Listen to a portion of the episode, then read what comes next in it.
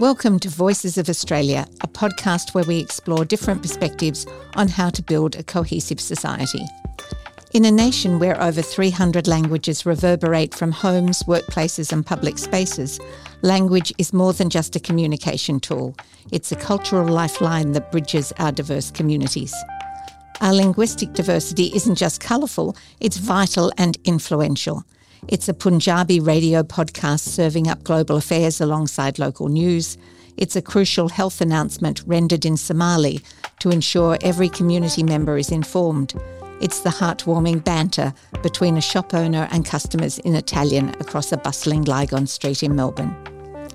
This linguistic diversity shapes individual identities, daily experiences, and the character of public discourse. Yet the role and influence of non-English languages continue to prompt discussions that stretched into the heart of cultural integration, societal cohesion, and the concept of belonging. In this episode, we delve into the nuances of Australia's linguistic diversity, exploring the far-reaching impacts from business interactions to media broadcasts and government communications, and their ripple effect on our society's cohesion and shared multicultural story.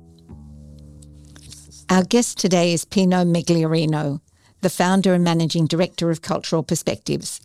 Pino is known for his extensive experience in ethnic and multicultural affairs and has been a driving force in acknowledging and promoting the richness of Australia's cultural and linguistic diversity.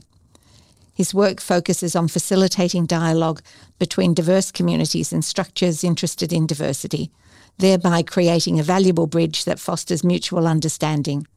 With his profound insights, we're set to have an enlightening discussion. Welcome, Pino. Thank you, Anthea. Very happy to be here. Well, we're delighted to have you here, especially since you describe yourself as a cultural disruptor. What does that actually mean to you? Well, it's to me, it's quite specific. It is about not just accepting systems as they are, but trying to change them so that they reflect the greater diversity. And my frame of reference is culture, and language is part of culture. So I love the idea. I mean, a disruptor tends to have no framework. An advocate is certainly there, but I actually believe in trying to change the system, and the system itself is then what makes me a cultural disruptor.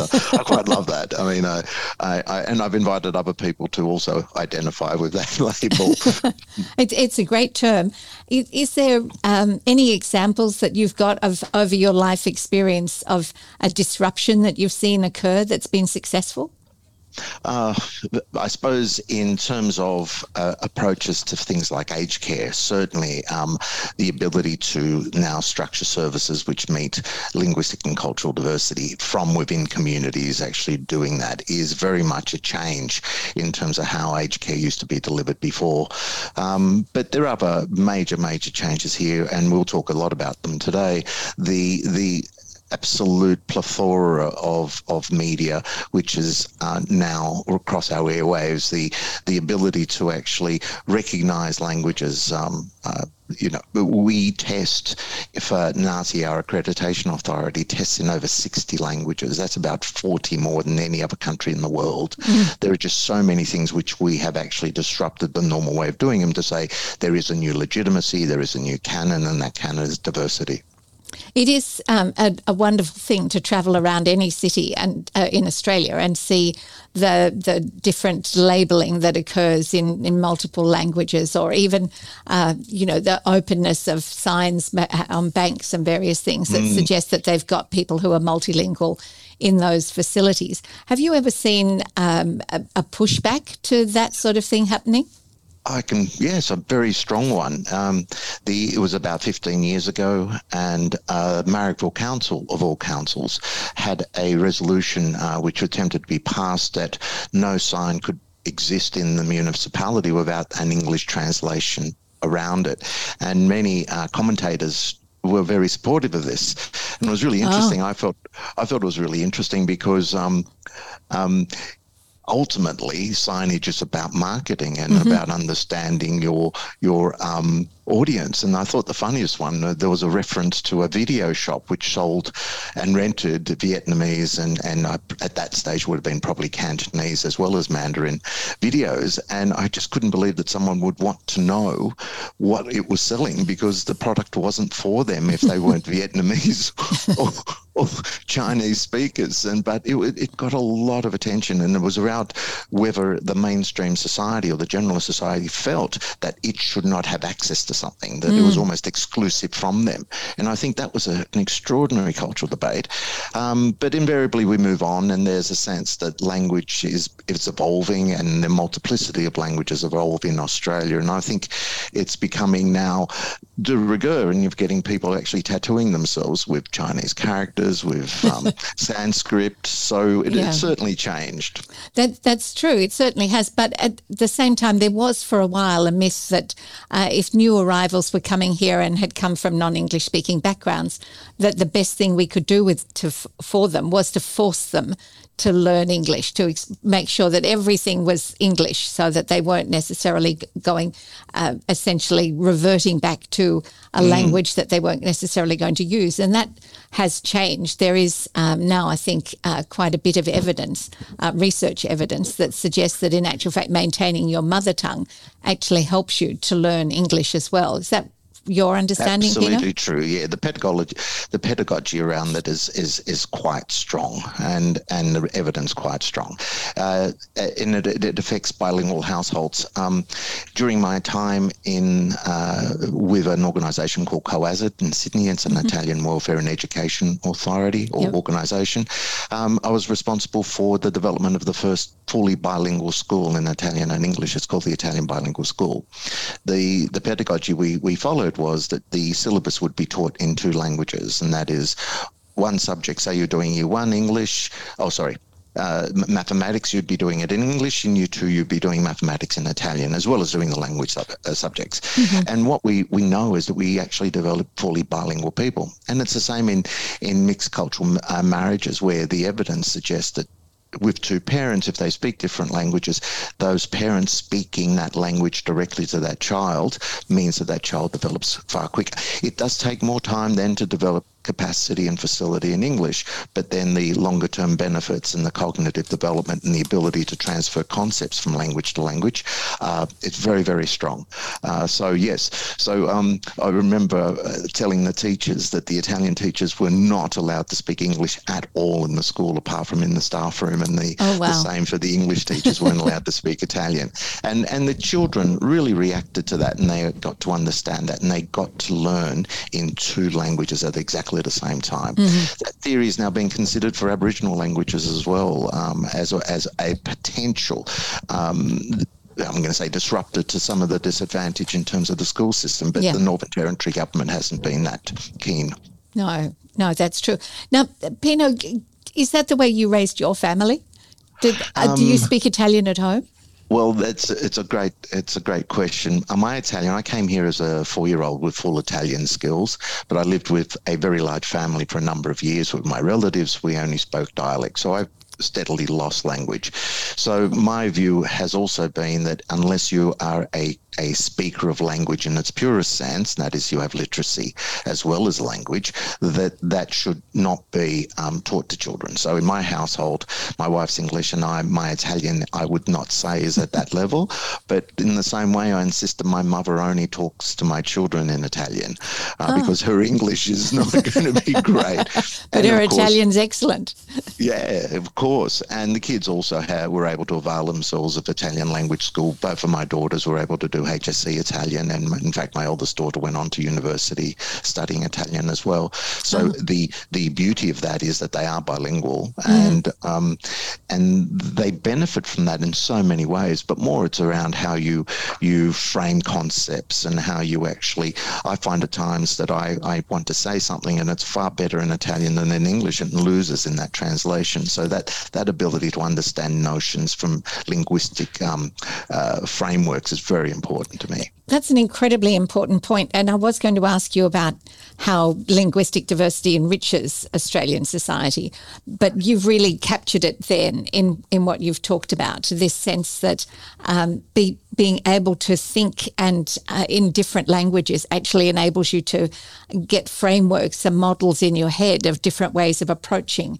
problems and solutions. Is that one of the benefits of linguistic diversity, and would you point to any others? Yes, I think it's a really good one, and it's one that actually needs to be unpacked around how we discuss languages. During the 1980s, we had a very big push on languages. A fine academic called Joe LaBlanco was very instrumental under the Hawke government in terms of developing a national languages policy. That tended to suggest that language was important in its own right.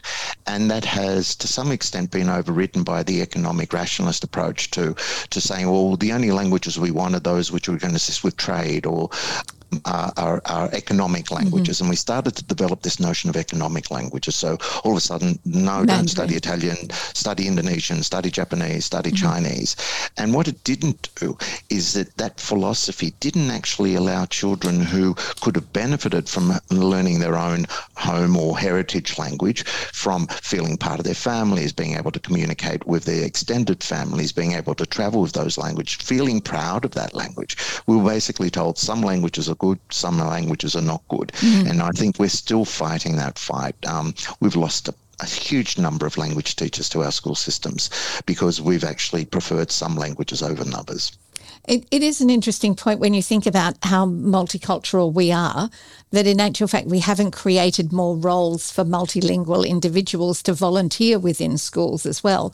There are just a wealth of opportunities for bringing in diverse thinking, diverse ways of articulating thought and learning new languages that can come simply because you've got a diverse community around you.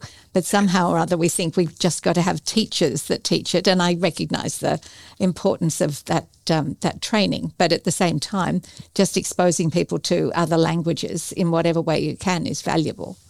Yes, I think it's really interesting, Anthea. There is a huge movement now at the local library level where you have story time in different languages and you invite family in. And mm-hmm. and especially out of Victoria with 3-year-old kindergarten, 4-year-old kindergarten, a really big push that if we're going to actually take young children into early childhood education, we need to understand that their language or their home language is going to be really important.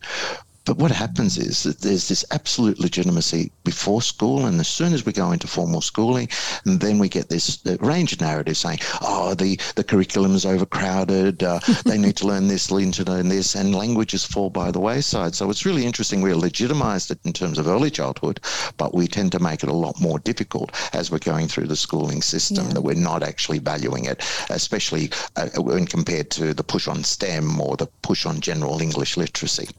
I think also that the formality and the competitiveness of schooling, especially secondary schooling, tends to take a lot of the fun out of learning a language, that you become all caught up with the specifics of how to pronounce or what goes before or after a particular word and that sort of thing. Whereas the informality of being exposed to language and just picking up things is still a really valuable way of highlighting that this is an important part of Australian society and that we can all enjoy it in some way, shape or form. Yes, absolutely. I agree totally. Now, you had mentioned earlier when we first started talking about multicultural marketing and how important using language as a way of being able to communicate with the various customers that you might have is really quite relevant. But I wondered if you could tell us a little bit more about multicultural marketing and what it is that perhaps businesses these days are not tapping into when they think about the diverse society. Are they simply saying, well, we do it this way, therefore we're trying to we'll continue to do it regardless of where you come from? Or are they actually being more nuanced and tailored? You'd think that the theory around multicultural marketing is derived from that early thinking around multicultural affairs, looking at the social and the economic impact. It was called productive diversity under Paul Keating when he was there. So he framed this whole discussion around the value of diversity. Now, from a marketer's perspective, there are two frames of reference. One is, well, before we get to the two frames of reference, the reality is the population is highly diverse. Mm-hmm. And even if they do speak English, they do still live within cultural frameworks and cultural communities. I know myself, we've just recently done out of the company a series of videos on the social model of disability. And we had a person from a Hindi background say, you know, where's our Hindi piece? And I said, well, but the data says that 97% of your community speaks English well. But it didn't matter. They wanted it in language. So yeah. that is the reality. The reality is we have a demography which is multilingual and multicultural. From a perspective of businesses or even government, then there are a number of things that need to take place. The first frame of reference is to say, well, if what we are doing or producing is this, who is it most relevant to? And understanding that if I'm selling children's products, that the child rate in ethnic communities is far stronger and higher than other communities. There may be greater needs more than their presence in the community. It actually might be enhanced. So should I be actually telling them about my products because they are going to require them more than other communities? So Australia has a birth rate of 1.7. The ethnic communities scale up really strongly. Mm-hmm. Arabic about 3.2. The Pacific Island communities, they about 5. Mm-hmm. And to get to the African communities, we're looking at 7 or 8 kids per family. Yeah. So there's an economic argument which says, there may be some products which are absolutely apt for certain markets or certain segments of that market. So it's understanding how big they are, what languages they speak, where they live, what media they're consuming. Then there's sorry. No. I was just thinking it is really interesting, isn't it? The tailored marketing and the use of data in order to highly tailor where you market is something that's been discussed at least for the last 10 years or so. And yet I'm just wondering, what's the fear, do you think, that exists within marketers? Is it lack of knowledge and a lack of multicultural staff that actually don't know how to deal with language and don't know how to deal with these more nuanced communities that is stopping them? Because the logic must be there in their brains. There's just something that they haven't figured out. It's a perfect question. And to some extent, I have to blame the industry itself. That is the advertising, the communications, public relations industry. They are very strongly monocultural. Mm-hmm. And they do have second genders from different backgrounds, but they're not employed for their cultural background. They're employed for the skill sets they bring to work in the English market. So there is an inherent lack of, one, an understanding or exposure, but secondly, in terms of how to actually utilise it. So it's a skill deficit. So I find it really interesting in terms of how precise you can be. We've recently had a small outbreak of Japanese encephalitis virus. We were taken on by a government department of health to promote the need for caution as well as where to get immunisations from. So what we were able to do is actually look at where the outbreaks were, who has access to or lives near either piggeries or water courses, mm-hmm. and we were able to define a really specific set of markets which wouldn't be your traditional Italian, Greek, Arabic, Chinese, Spanish, Vietnamese, mm-hmm. kind of like the top 6. None of those are in that mix, and I think that's where the beauty is. So the question is, what's stopping people? What's stopping people is, one, a lack of personal framing around this existence. They see the diversity as something you go into, a meal in Chinatown, or that you go and enjoy, rather than how people are actually living their lives. So I think we've got a lot further to go in terms of who owns the ability to reflect our images and to develop our communications. Absolutely. I think you made some really important points there. But one of the example that you just gave about the Japanese encephalitis communications, there are a number of different, whether it's during COVID or even coming up with the voice referendum, this the importance of simply getting knowledge out to communities is really vital in so many different respects. Do you think that at a government level, and I know, you know, you'll have to be circumspect about how you answer this, but do you think we're really getting to understand the importance of that linguistic diversity and communications channels at a government level? I have to say yes, and the example I'll give, when I first started working in this field about 30 years ago, the government approach to communications was a quota. They indicated when I first started 5% of media spend had to go to ethnic media. To some extent it was application of the ethnic media, but it did create some opportunities. In the last couple of years, though, and it's now 2 years, the federal government has actually developed a different way of procurement where it actually uses villages. And in every village, there is a multicultural and an Aboriginal and Torres Strait Islander expert.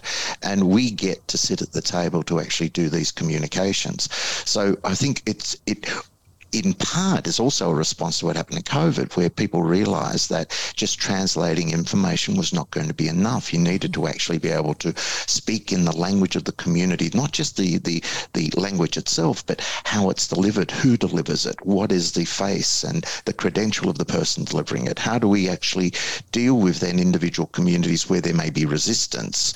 And that ability to actually say, a communication on its own will not be effective across the board. Mm-hmm. We actually need to be able to tailor it, nuance it, and deliver it to meet where the community is at. And that ability then is, it requires a little bit more work.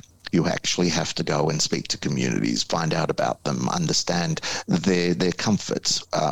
So I find it really interesting in the Italian community. You can talk about people's backaches and any type of problem, even things like bowel movement, bowel cancer, and everyone's comfortable.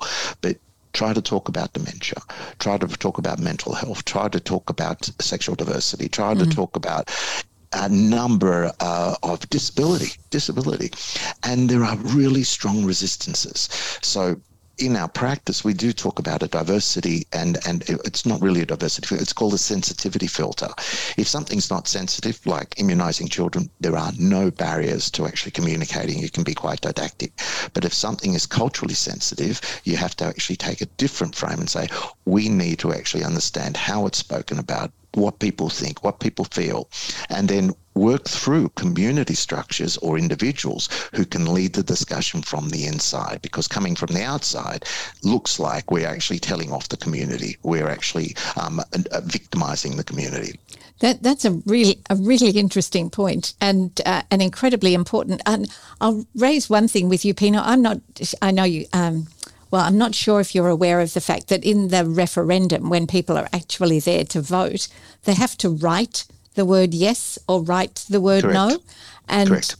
And so this is going to be one of those incredibly important points, as you say, to get through and the cultural nuances of help people learning to write yes or no in English, simply to be able to be, have their vote counted at the referendum. I'm assuming this is one of those things where there are cultural nuances about how you communicate that need, but also how do you deliver the mechanisms by which people can learn to do that. Exactly. And I'm the perfect person to ask, because I have the responsibility given to us by the AEC to develop those communications. We will be developing material in 34 languages, and the issue you identify that people have to write yes and no is a major issue. It is a major issue. But it's also a bigger issue in terms of what does referendum mean? Yeah. What does a double majority mean? Majority of states and majority of people. There are some real fundamental concepts that we'll have to work too. And part of that is working with linguistic experts, translators who are very, very good and qualified, and working out in X language, what is the best way to do it? How do we position the English word and still create a translated meaning? What happens when there's not a direct translation? Yeah. So it really is a nuanced understanding of the linguistic capacities and the words that are used and translating them in the substantive sense, not literal, but substantive, that actually is going to deliver people the knowledge. So you think about referendum. we know it fairly clearly. What does it mean for someone who's recently here? The voice itself, what is it? So the role that Cultural Perspectives will play will be working for the AEC. We're politically neutral. We won't be pushing the yes or no case, but we will be strongly involved in letting people know exactly what's going to be required from them, what the referendum is, and how to actually participate in it. And I think it's a fundamental part of democracy in Australia. Oh. And I've got to say, the Australian Electoral Commission have been outstanding. I've now worked on 10 elections and 2 referendum and even the East Timorese election. So there's a lot of experience there, and we work very hard to make sure that people are equipped so that they can fulfil their democratic opportunity and right. Pino, personally, you are an excellent communicator. I wondered if maybe you could share what you think are the guiding principles in making these sort of complex processes like the referendum accessible to multicultural communities. What are the sort of 2 or 3 principles that all of us should actually be applying when we're thinking about communications? It's really good.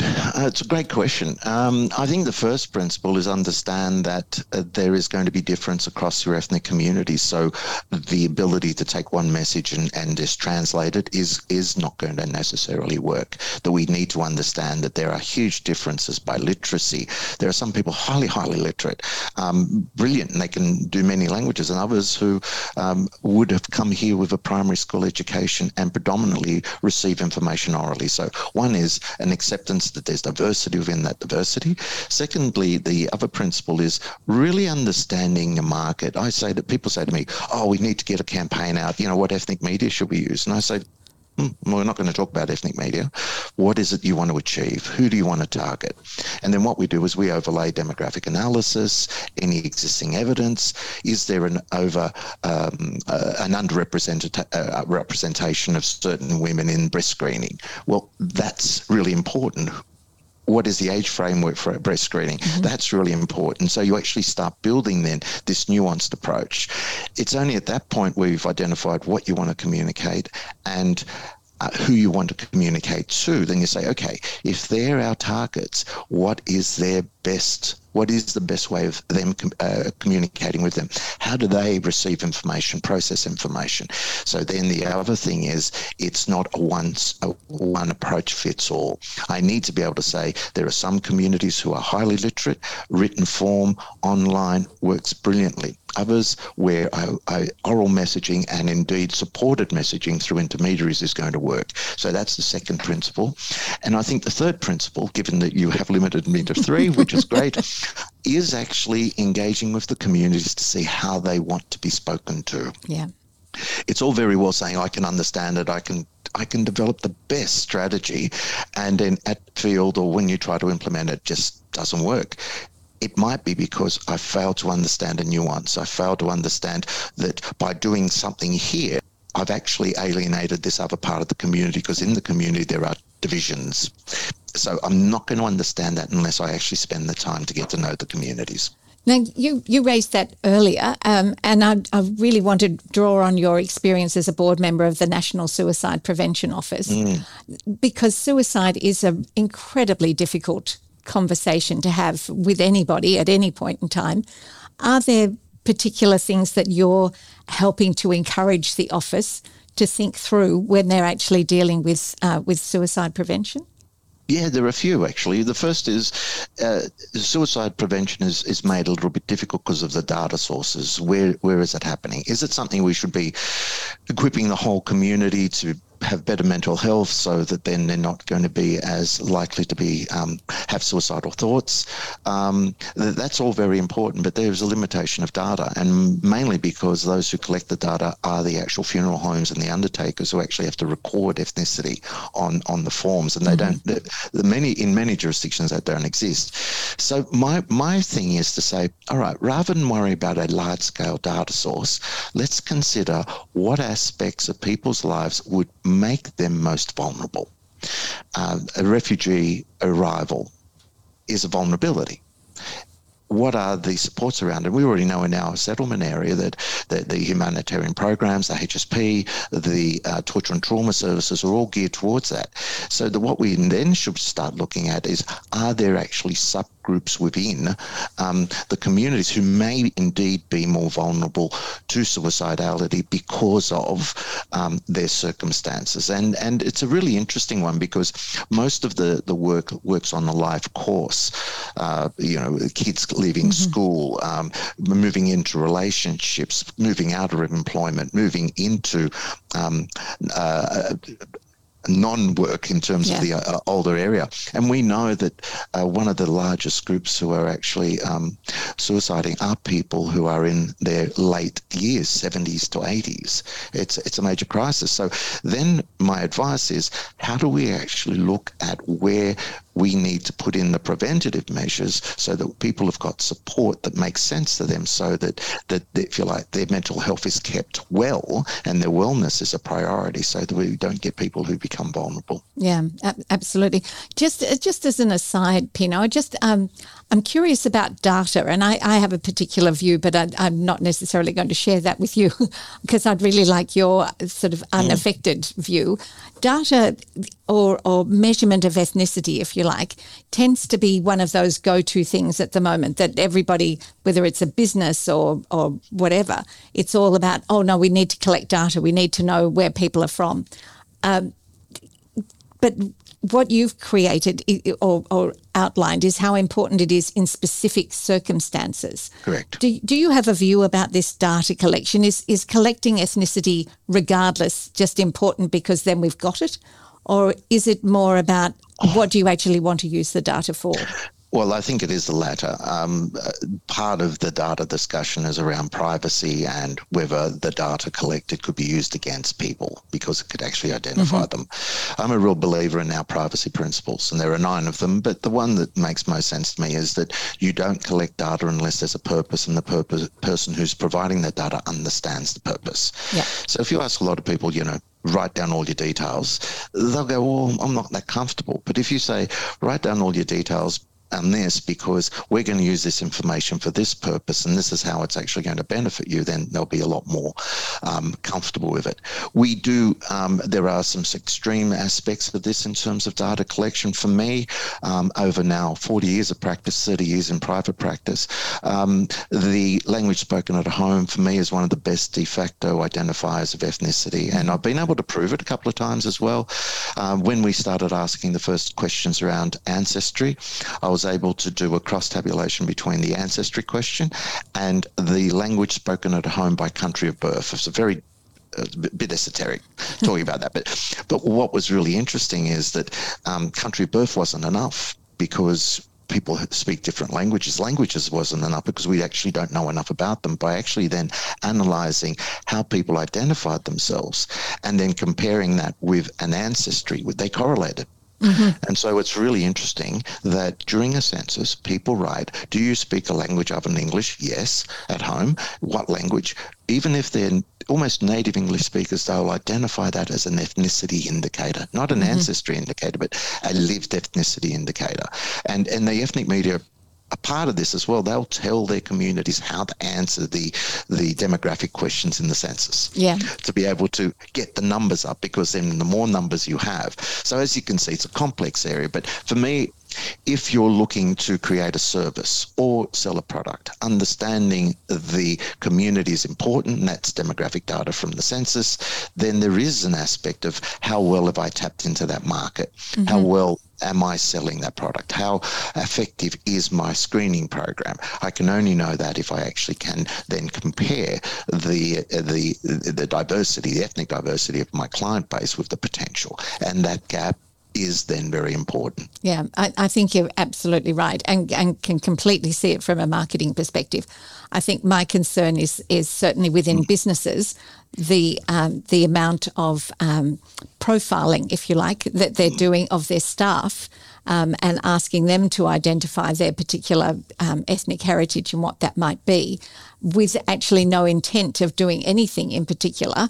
They just want to know it so that they can report it and say, gee whiz, aren't we terrific? We've got this diversity, rather than actually thinking about how do we utilise that to build the culture that we want to have within this organisation. So. Well, And can I add to that, because it's such a good point, there are two ways of considering that staff diversity. One is an EEO, equal opportunity mm-hmm. one, where we try to remove barriers so talented people, regardless of their background, can come in. Yeah. Then the other one is a really important one as well. To what extent is our linguistic and cultural asset base in an organisation going to assist us do the work we do yeah. and frame it around the clients? And I think that's right. If you're just collecting it for reporting purposes, and as we know in those big private companies, even though you've got a whole lot of diversity, it is an objective fact. It's not a material relevance to mm-hmm. what's actually being done.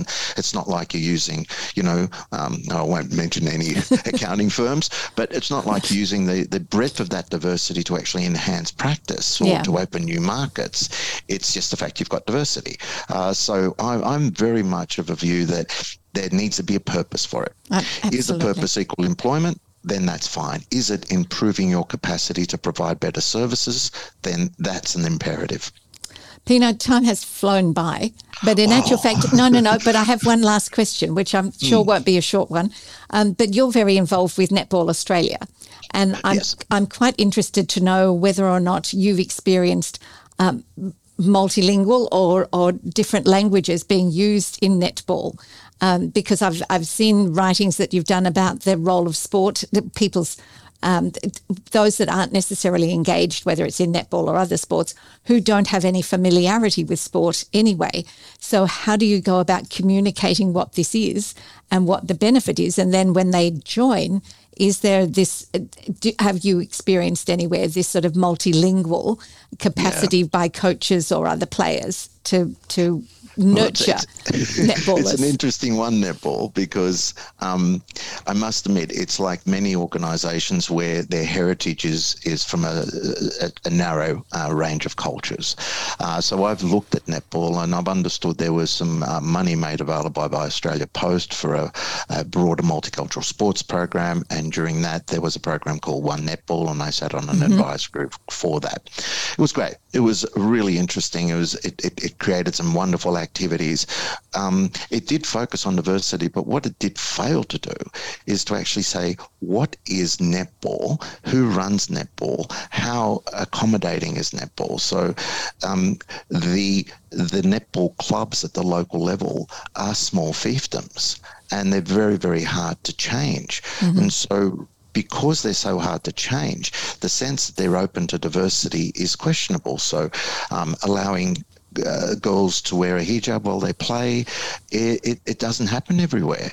Modification of dress doesn't happen everywhere. It's not that accommodating. Mm. And it's for that reason, to some extent, netball is not developing the multicultural base that it could do, because it hasn't actually worked the principles of diversity through its system. It has states and they're very autonomous. It has clubs and they're very autonomous. And the way to achieve change is to have to do it collaboratively. Mm-hmm. You have to show the benefit. And at the moment, there is a real selection. When I go on, and I've had two daughters, right? So I've spent many, many Saturdays over many years at netball. What I see, very interestingly, there is an ethnicity there, but they tend to be a second or third generation, and they are mm-hmm. the mothers who might have started playing netball but want their daughters to, and that's Lebanese, Greek, Italian. There's a fairly strong push there. But funnily enough, the fathers are pushing for the girls to play soccer or football. Oh. And I've said to the sports, if you look at and I mentioned some data before about the number of children in non-English families, if you look at where our demography is going, unless you engage with those children, they will not be going to your sport, and you will become smaller. It's a negative result, because the reality is they represent such a large amount. So I thought it was great what Netball Australia was doing, but it was only doing it once it had resources which were made available to it. It wasn't intrinsic to the organisation, yeah. and I think that's in the telling as well. So I'd hate to be so crass as to say, if I look at the Australian netball team, I think they are a wonderful, wonderful group of sports people. Mm-hmm. But if I look at the diversity within them, there is hardly any. And yeah. that's our issue. Absolutely. Well, I have a dream of a South Korean coach teaching a South Korean team of netballers and in South Korean. It would be rather wonderful. Yeah, in fact, you asked, do I hear other languages on the netball court? No, I don't. Yeah. Well, at least we're seeing that AFL games are now being broadcast in different languages. So, isn't that brilliant? It's really terrific. It's extraordinary. And wonderful to listen to if you ever get the chance. Pino, it's just been absolute delight to talk with you. I've so appreciated this time, and you've shared so many great ideas for anybody to actually incorporate into their lives. So I really appreciate you. So thank you very much. Oh, thank you. Thanks for the opportunity, and it's been so comfortable. I've really appreciated it. Not at all. It's a pleasure. Well, hi, Matt. As our intercultural communications intern here from Monash University, we're delighted to have you share in listening to this podcast and giving some feedback at the end of it. Yeah, thank you very much for inviting me. Incredible conversation with Pino. Such an interesting character and such a great experience that he's had in the work that he's doing. He's really been a pioneer in this space of really helping people to better understand how to embrace linguistic diversity and put it into practice. Particularly from a marketing perspective, of course. But he brought up a whole lot of different things that we should think about and encourage others to think about. Absolutely, especially for me as a newcomer to Australia. I've only been here for a few months. So getting that kind of context of the multilingualism and what that means for Australian culture is particularly interesting. A few of the things he said really stood out to me. So I remember at one point he said that there's a new legitimacy, and that is diversity of linguistics, of diversity of language. And really how that kind of then translates to Australian culture being a multilingual culture.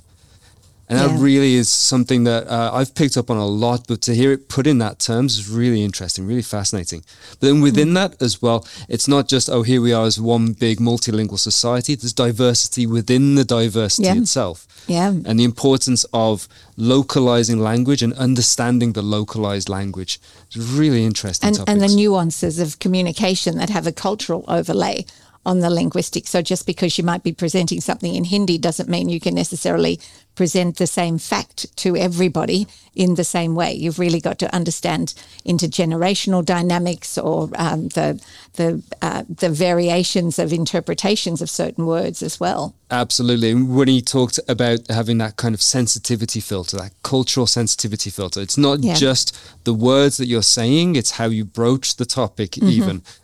Absolutely fascinating, really insightful.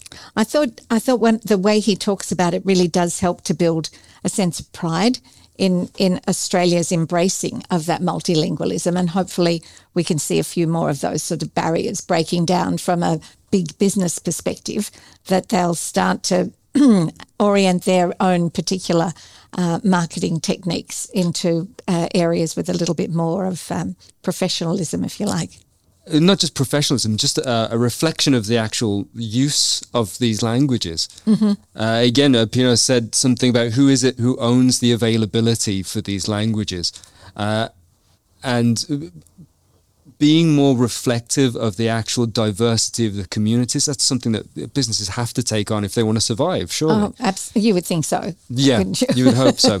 I would also be really interested to see, he's been working in this field for so long, what has the kind of cultural shift been over the years and how people think about languages and how they approach them, especially when people like him are working in this space to really push the acceptance of diversity forward. Oh, and it was great to see him be so positive about government's approach to communications and multilingual communications, even if perhaps business is a little bit further behind. But it was really great that he felt so positive about that work. And of course, the Australian Electoral Commission really embracing it in this particular point in time. So, yeah, great. Really, really interesting stuff, especially when you think that the ties between language and culture and identity are so strong.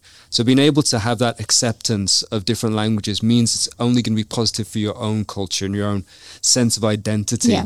It's wonderful. Absolutely. No, I'm just delighted to do this particular podcast. I think we've all got something to take away from it. So it's going to be really, really exciting to figure out where will we move on to from here. So Indeed. Thank you very much, Matt. Thank you. Thanks for tuning in to the Voices of Australia podcast, brought to you by the Scanlon Foundation Research Institute. This podcast is produced by me, Faisal Farah, and with audio, visual, recording and editing by John Bigelow from Interactive Media Solutions. Research for each episode is provided by Agalos Matri Georgios and Matthew Skidmore. Original music is by Steve Klapsinos. Learn more about the Scanlon Foundation Research Institute and all its works by visiting the website www.scanloninstitute.org.au.